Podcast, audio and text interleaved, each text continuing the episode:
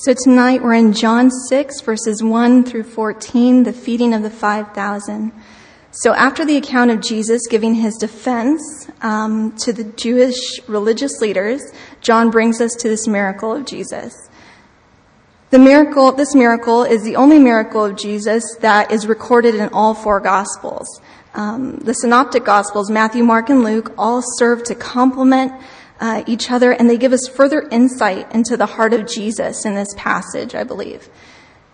Jesus uses this miracle as a platform for his sermon, um, his sermon on being the true bread of life that we look at next week.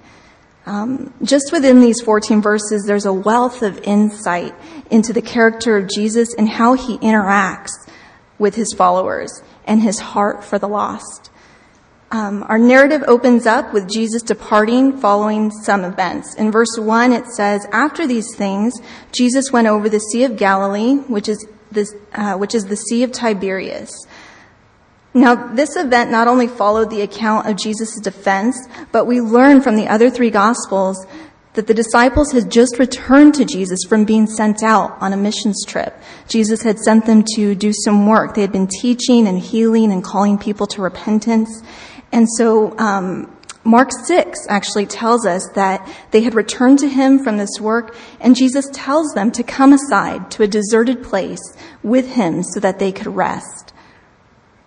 So they, de- they depart with him over the Sea of Galilee, and just as about, just about as um, they're about to retreat with Jesus, we come to verse 2.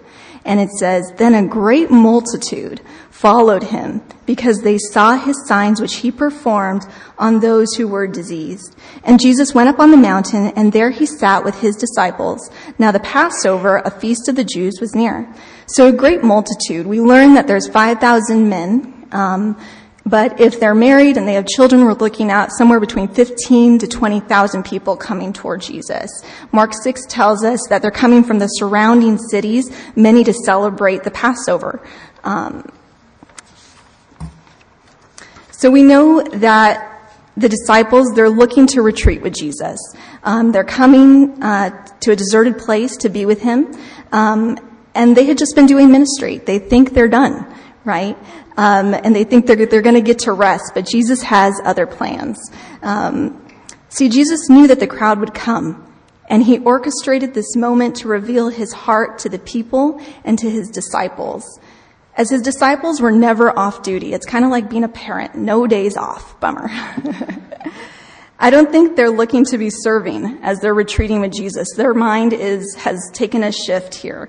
Um, and we think about that. Um, most opportunities that we have to serve are going to be outside of these walls. We serve in children's ministry or the youth ministry, but most opportunities that we have to serve are going to be in our homes or in our workplaces, in our marriages, in our friendships.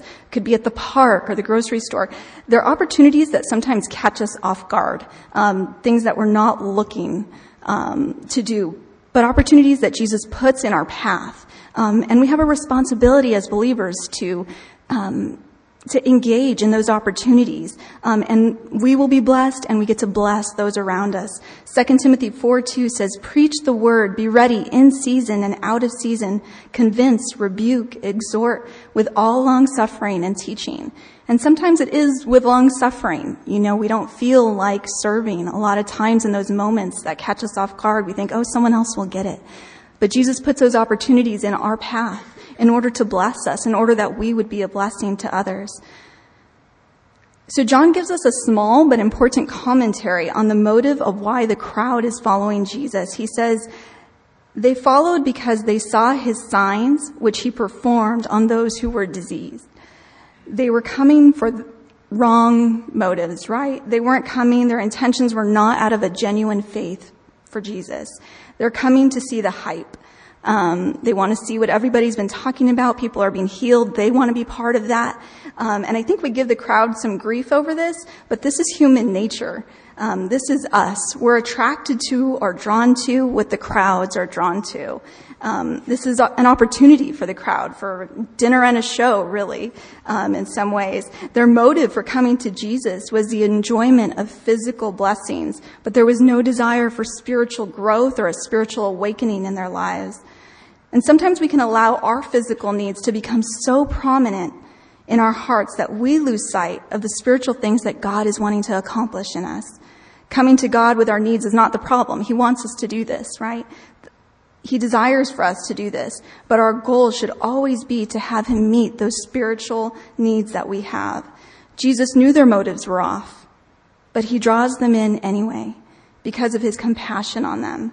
Mark tells us that Jesus had compassion on the crowd because He saw them as sheep having no shepherd in Mark 6:34. He healed them and he taught them. He spends the whole day doing this with the crowd. His heart of love is on full display in these verses. This was his compassion on us when we were lost. In Romans 5 8, it says, But God demonstrates his own love toward us in that while we were still sinners, Christ died for us. Jesus had come to do the will of the Father, John 5:30 tells us. This was his main goal.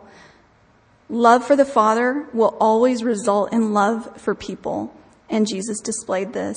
Serving the Father will always result in serving others. And this is the example that Jesus set for his disciples in this moment, that his heart is for the people. Mark 10, 44 through 45 says, And whoever of you desires to be first shall be slave of all. For even the Son of Man did not come to be served, but to serve, and to give his life a ransom for many. This is the attitude that Jesus wants his disciples to have.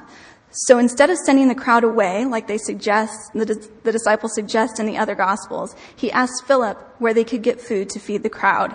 In verses 5 and 6, it says, Then Jesus lifted up his eyes and seeing a great multitude coming toward him, he said to Philip, Where shall we buy bread that these may eat?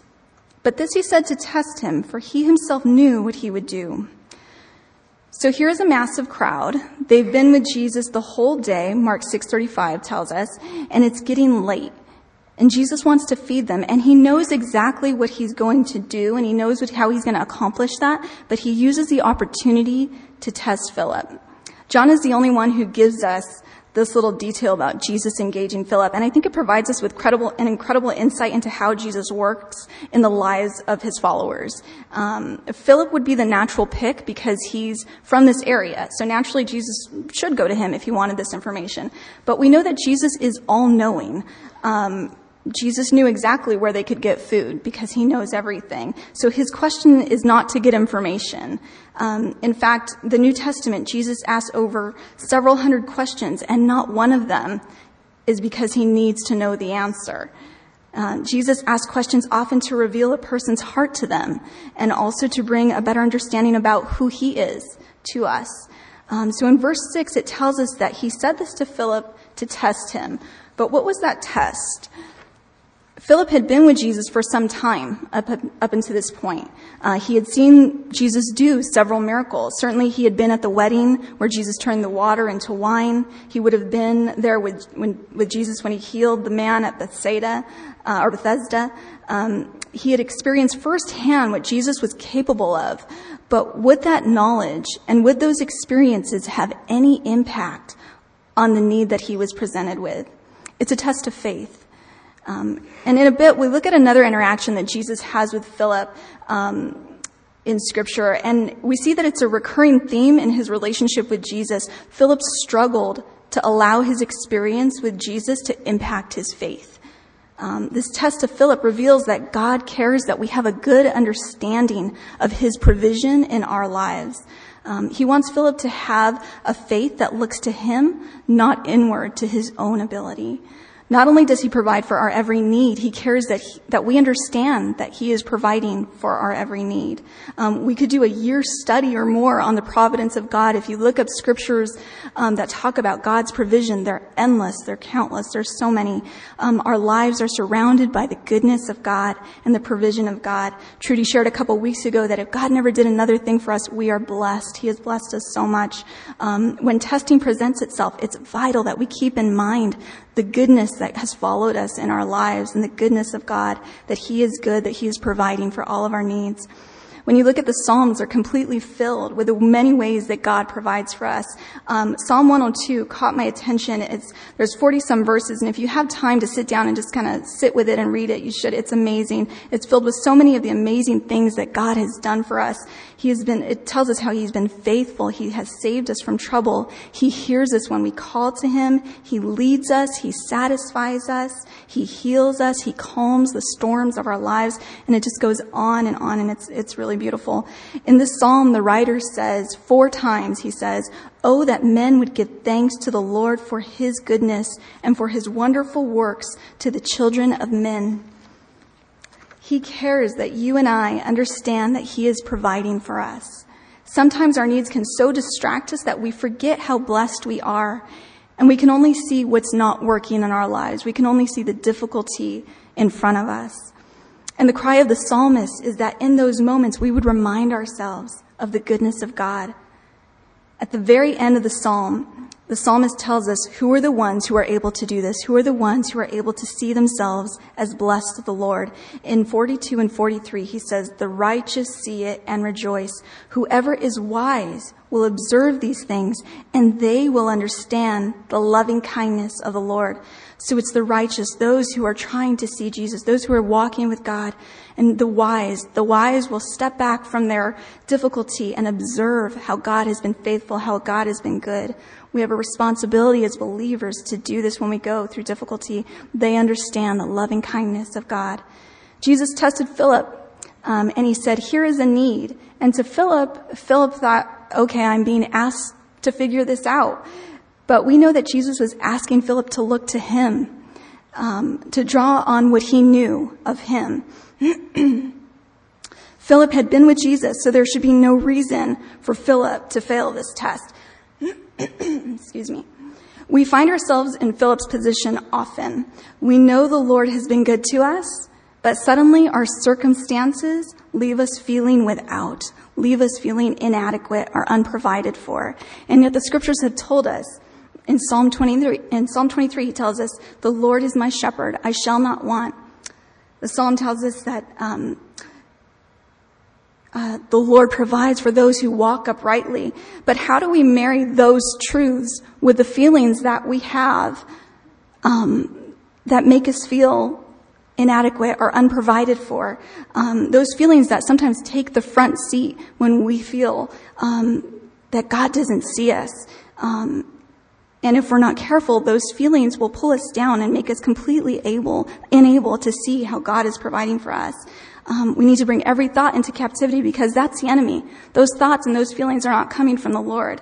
2 Corinthians 10, 3 through 5 says, For though we walk in the flesh, we do not war according to the flesh. For the weapons of our warfare are not carnal, but mighty in God for pulling down strongholds, casting down arguments and every high thing that exalts itself against the knowledge of God, bringing every thought into captivity to the obedience of Christ. So those thoughts of God's not providing for me, God doesn't see me, those things are the things that he's talking, talking about arguments that exalt themselves against the knowledge of God. Those are the thoughts that we need to bring into captivity, into the, to the obedience of Christ. See, while Jesus is going to great lengths in our lives to show us that He is good, that He has provided for all of our needs, there's an enemy who's working overtime to get us to believe that we have been forgotten, that God doesn't see me, that my needs are being ignored. He did this with Eve in the garden. He got her to question the goodness of God. He said, God knows that when you eat this fruit, you will be like Him, causing her to believe that God was keeping something good from her and that by acting on her own, she could get what she was due. And boy, did she. He wants to take every good thing that God does in our life and every good thing that God has done for us and make us forget it in view of what we do not have. When we come into hardship, He wants that to be the only thing that we see. Jesus knew what He was going to do with Philip. He knew what He was going to do with this need. And in testing, He knows what He is doing in our lives. He sees our need and He has a plan and He's working on our behalf, even when we cannot see it, even when we don't understand it. Every need that we have and every difficult circumstance that we face is an opportunity for us to trust the Lord. But we need to be aware that the enemy is seeking to muddy the waters with lies. Um, over and over again in Scripture, we see Jesus test the faith of those that he loves. We think about the children of Israel and the oppression that God saved them from and the incredible miracles that he performed on their behalf in the land of Egypt and in the desert. Yet when he tests them in the wilderness, they refused to obey him and they refused to surrender to him and they complained about everything they didn't have. And they said in Numbers 14, they say it would have been better if we would have died in the land of Egypt, failing to remember the goodness of God and equating what they didn't have with a lack of care and a lack of love on God's part. A commentator said, God's love is not pampering, it is perfecting. God could not bless the children of Israel because they refused to obey him and they refused to believe him for who he had revealed himself to be. Hebrews 3, 16 through 19 says, For who, having heard, rebelled? Indeed, was it not all who came out of Egypt led by Moses? Now with whom was he angry forty years? Was it not those who sinned? Whose corpses fell in the wilderness? And to whom did he swear they would not enter his rest, but to those who did not obey? So we see they could not enter in because of unbelief. And we can fall into this trap. Um, you know, sometimes we equate um, God's lack of actions, what we see as God's lack of actions, are testing in our lives. It seems to contradict His love for us. God, don't you love me? God, don't you see? Um, but we need to speak truth to our hearts the way David does in the Psalms. He says in Psalm 103, Bless the Lord, O my soul, and forget not all of His benefits. And we need to remind ourselves that God has a plan and that He is working on our behalf and that His ways are not our ways, as Isaiah 58, 55 verse 8 tells us. And He is perfecting us when He brings us into testing. Isaiah 64 verse 4 says, For since the beginning of the world, men have not heard nor perceived by the ear, nor has the eye seen any God besides you, who acts for the one who waits for Him. When we look at Philip in scripture, there are only a handful of things that we learn about him, but they add insight as to why Jesus is testing his faith, as we've talked about. Jesus went out of his way to find Philip. In fact, um, Philip is the only one that uh, it is said of that Jesus went and found him in John 1:43, which is so cool because I think as Philip went through this testing, he could probably think back to that. Okay, God came and found me. He loves me. He's not against me. Um, we learn that he struggled in his faith, though. Um, he asked Jesus for proof. Later on, we're going to see in John chapter 14, Jesus is telling them that they've seen the Father, and he says, "And from now on, you know him and have seen him." And Philip turns to Jesus and he says, "Lord, show us the Father, and it's sufficient." And Jesus says to him, "Have I been with you so long, and yet you have not known me?" He who has seen me has seen the Father. So how can you say? Show us the Father, Philip. He rebukes Philip strongly and he says, I've been with you all this time. Have you not, not, have you not seen me? Do you not know me? So we can look at this and think, why is Jesus picking on Philip in this passage, passage in chapter 6, right? But it's clear that Jesus loved Philip. He went and he found him, and where he was weak, Jesus knew where he was weak, and so he tested him in that area so as to make his faith stronger. He was seeking to mature him. Jesus would be leaving the disciples and the disciples would be doing the work of Jesus. Their faith needed to be strong. They needed to know who Jesus was so that they could do that work effectively. He says this to us through testing as well. You've been with me all this time. Will you trust me? Will you see that only I am sufficient for all your needs? Jesus wants Philip to take what he knows of him and turn to Him in the face of need, in the face of difficulty, in the face of not understanding. So in verse 7, we see Philip do some quick math. And he asserts that there's a real supply and demand problem. He says 200 denarii worth of bread is not sufficient for them, that every one of them may have a little. Now 100 denarii was about what you would make in one day. So 200 denarii would take around eight months uh, to earn. So even what might be something that could be humanly possible would not come close to meeting the need that they have. Um, Philip has part of the answer right. He recognizes that he is not sufficient for the problem, that even an imaginary solution wouldn't provide enough food for the crowd. But he's missing another part a bigger part, the more important part, that Jesus is standing right in front of him. He saw Jesus turn the water to wine. He's seen Jesus heal people with a spoken word. He just needed to say, I don't know, but you know. And it sounds so easy, but it's so hard to do that. Um, you know, instead we strive and we lose hope, uh, trying to figure things out on our own. And Jesus was testing Philip to see if he would look to him. Our own physical resources will always fall short in comparison to the spiritual resources that we have when we look to the Lord. Zechariah 4 6 says, This is the word of the Lord to Zerubbabel, not by might nor by power, but by my spirit, says the Lord of hosts. His intention is always to bring us a better understanding of who he is and to give us confidence in him so that we will be able to bring what little we have and give it all to him. In verses 8 and 9, it says, One of his disciples, Andrew Simon Peter's brother, said to him, There is a lad here who has five barley loaves and two small fish, but what are they among so many? Andrew is a problem solver. Um, you're either a Philip or you're an Andrew. You either see a problem and you're like, nope, not me, not today. Um, or you're Andrew and you try and figure it out. So he sees his buddy in a tough spot, um, failing essentially, and he offers a solution but also recognizes its insufficiency for the need. Um, but you know what? This is what Jesus is looking for that mustard seed faith.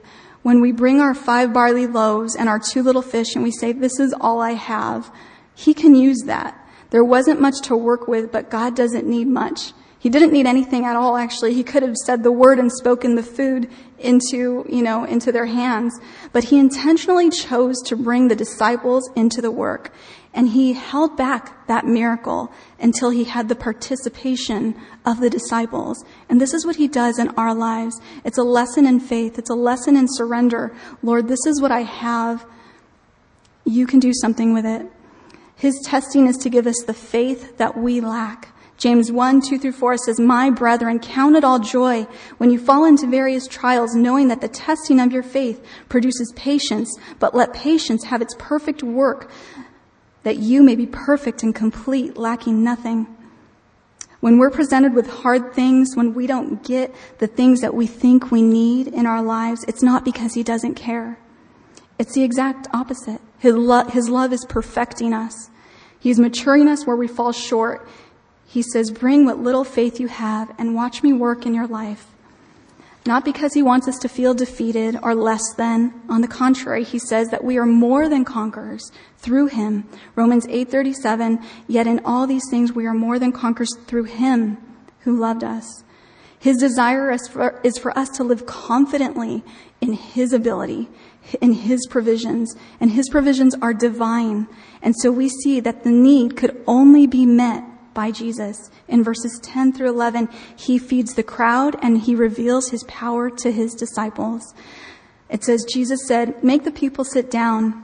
Now there was much grass in the place, so the men sat down in about num- in number about 5,000, and Jesus took the loaves, and when he had given thanks, he distributed them to the disciples, and the disciples to those who sat down, and likewise of the fish as much as they wanted. Notice a couple things here. In order for the disciples to see what Jesus would do, they needed to recognize their own insufficiency, place what little they had in the hands of Jesus, and trust in Him. Next, Jesus doesn't seem to be in a hurry.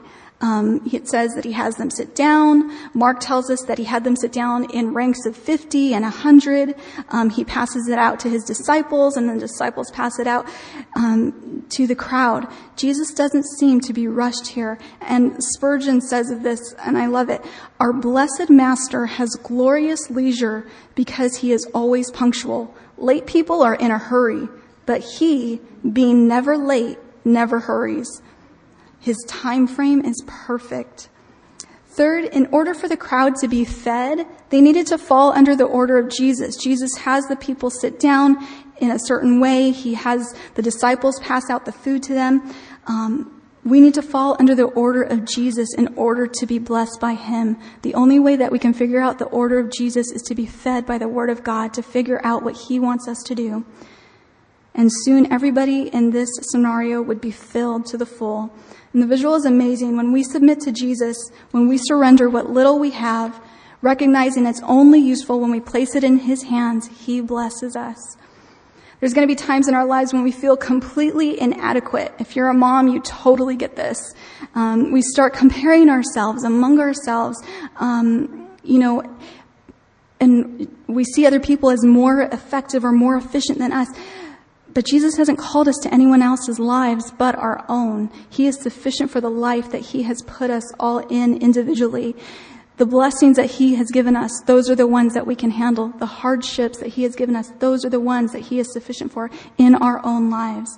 Um, we can feel inadequate or insufficient in a difficult job, in a difficult marriage, with a challenging child. Um, and then we feel inadequate because we feel inadequate, and we're pretty sure nobody else feels inadequate, you know, and it just kind of, you know, goes down this spiral. And you know what? It's a tactic of the enemy to get our eyes off of the Lord and put them on ourselves. Um, and we fall into it over and over. Our confidence cannot be in ourselves because we will always fall short. He needs to be the object of our confidence.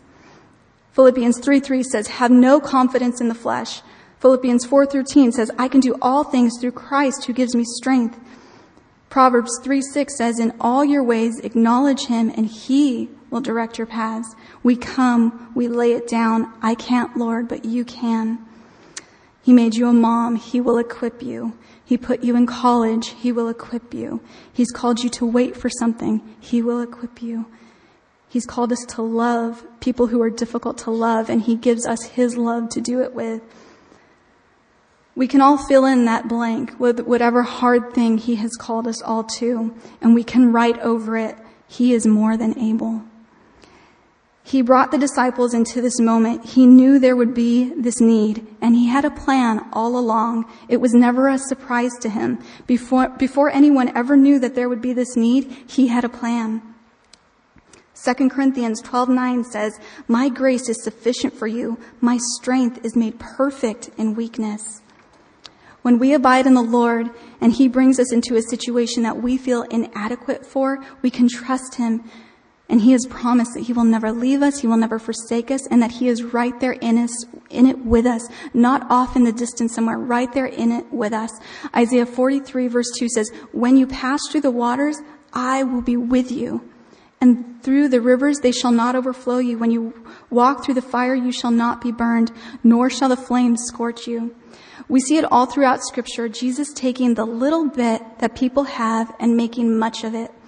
Taking absolutely nobodies and using them powerfully in his hands. This is what he wants to do in our life.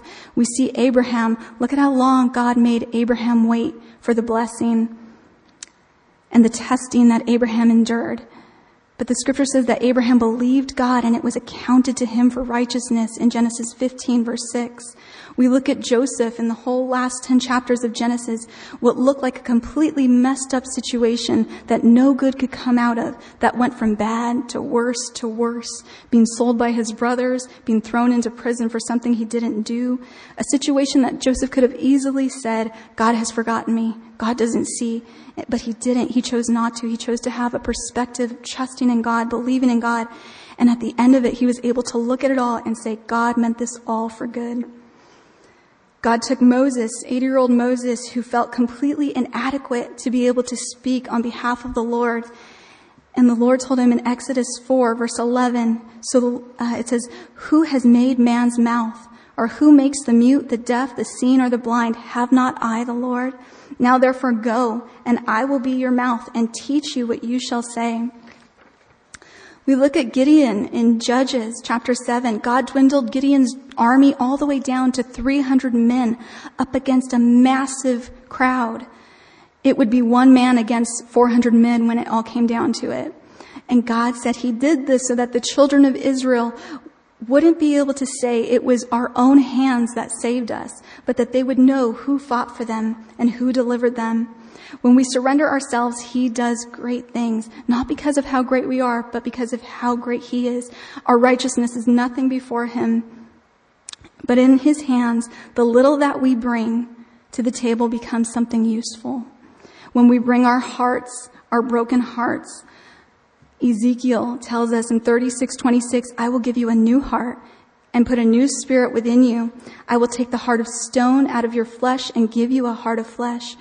We bring our minds, feeble minds, and he gives us the mind of Christ in Philippians 2 5. We bring our lives and he builds us up. 1 Peter 2 5 tells us, You also, as living stones, are being built up a spiritual house, a holy priesthood to offer up spiritual sacrifices acceptable to God through Jesus Christ. So we all come in here with needs. And while they all look different, they all have a common denominator, a common denominator that God is sufficient for all of them. And this is why we can encourage each other, even when we aren't experiencing the same things. The provision of God reaches every need in every season. His word meets every need. Isaiah 61 verse 3 tells us that when he, we bring our ashes, he gives us beauty, the oil of joy for mourning, the garment of praise for the spirit of heaviness, that they may be called trees of righteousness, the planting of the Lord, that he may be glorified. So the goal is that we would be called trees of righteousness and that he would be glorified. This is his plan in all of our lives. God isn't going to provide the tangible things that we're asking him to provide all the time. But if we're willing, He's always going to provide spiritual change in our lives. He's always going to provide spiritual blessings in our lives. We're not always going to understand why God allows certain things in our lives or certain testing in our lives or why He's doing things a certain way, but we can be sure that He is working for our good. If there was anyone in Scripture that understood their faith being tested, it was Job. Um, and he didn't understand what God was doing. Um, and I love that that's accounted for us because we can identify with not understanding what God is doing. In Job 23 verses 8 through 10, it says, Look, I go forward, but he's not there, and backward, but I cannot perceive him. When he works on the left hand, I cannot behold him. When he turns to the right hand, I cannot see him, but he knows the way that I take. And when he has tested me, I shall come forth as gold. In his hands are loaves and are small fish.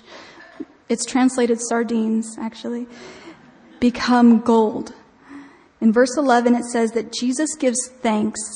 Um, Jesus gives thanks before the miracle even happens because he knew the increase that would take place. And this is also the confidence that we can have as we walk with God. We can thank him in times of need, in times of difficulty, because we know that his plan is for good.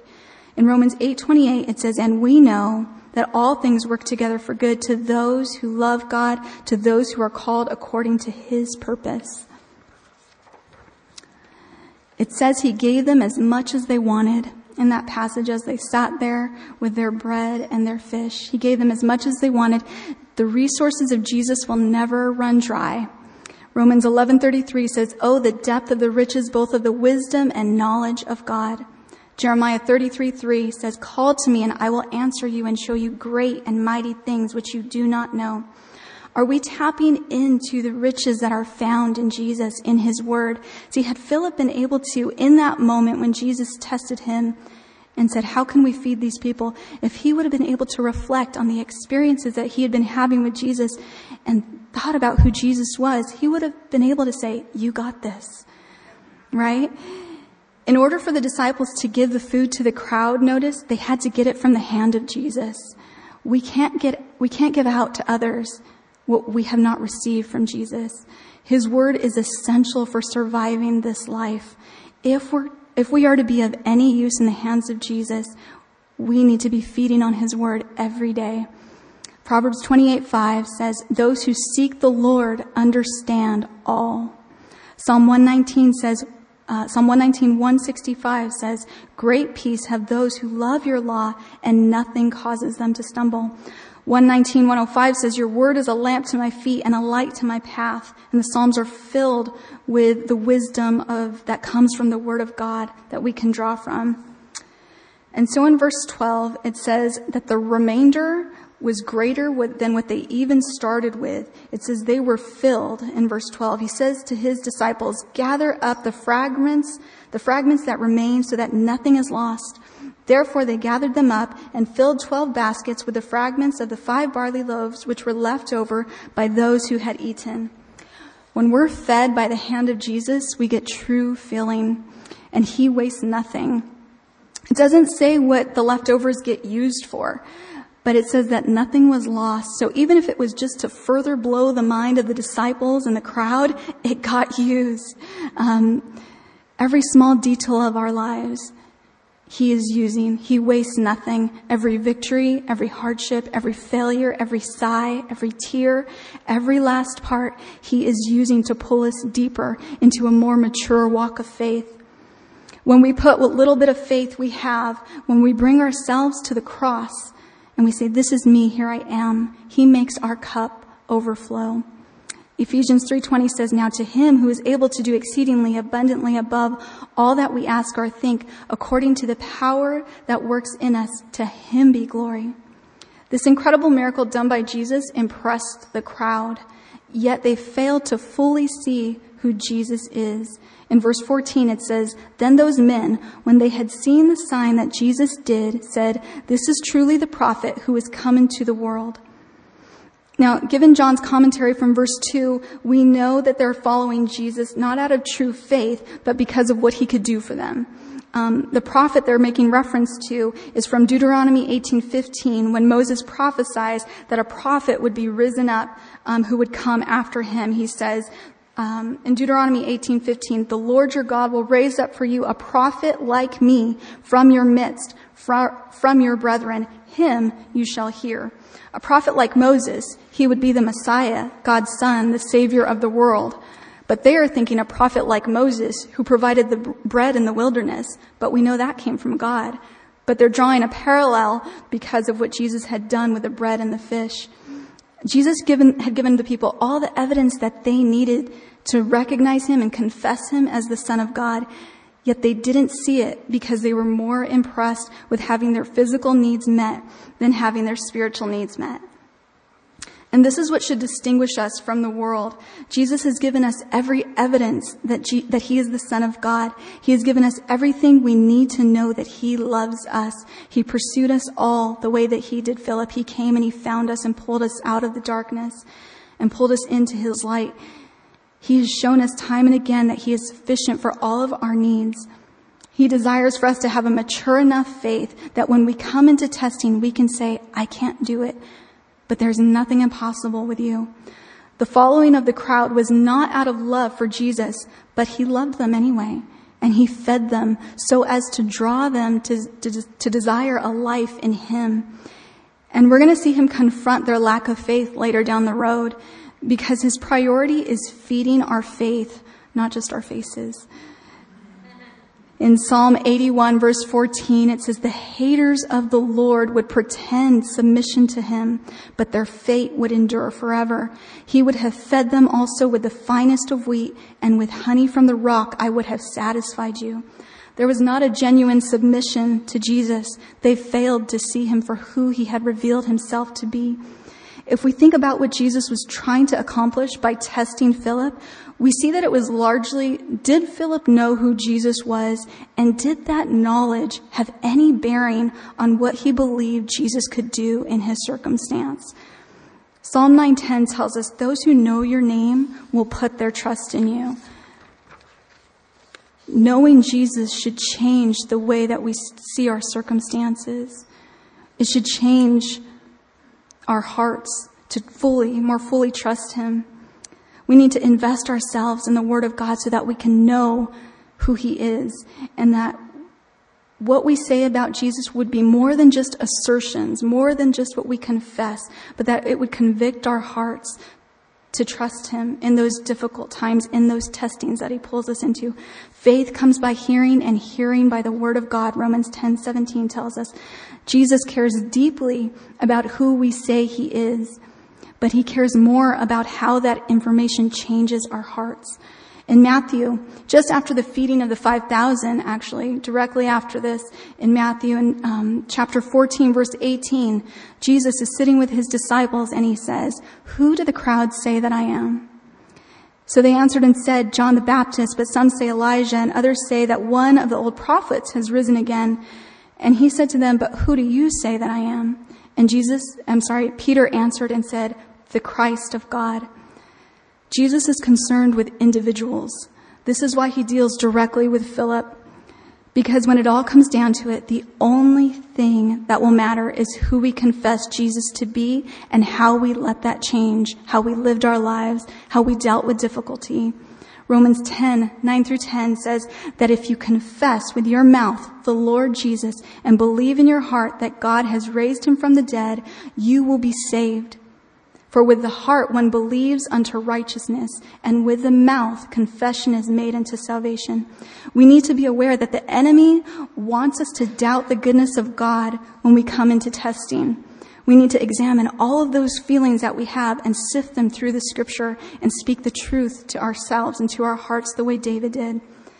John 8, 31 through 32 tells us, Then Jesus said to the Jews who believed him, If you abide in my word, and you are my disciples, and you shall know the truth, and the truth shall make you free.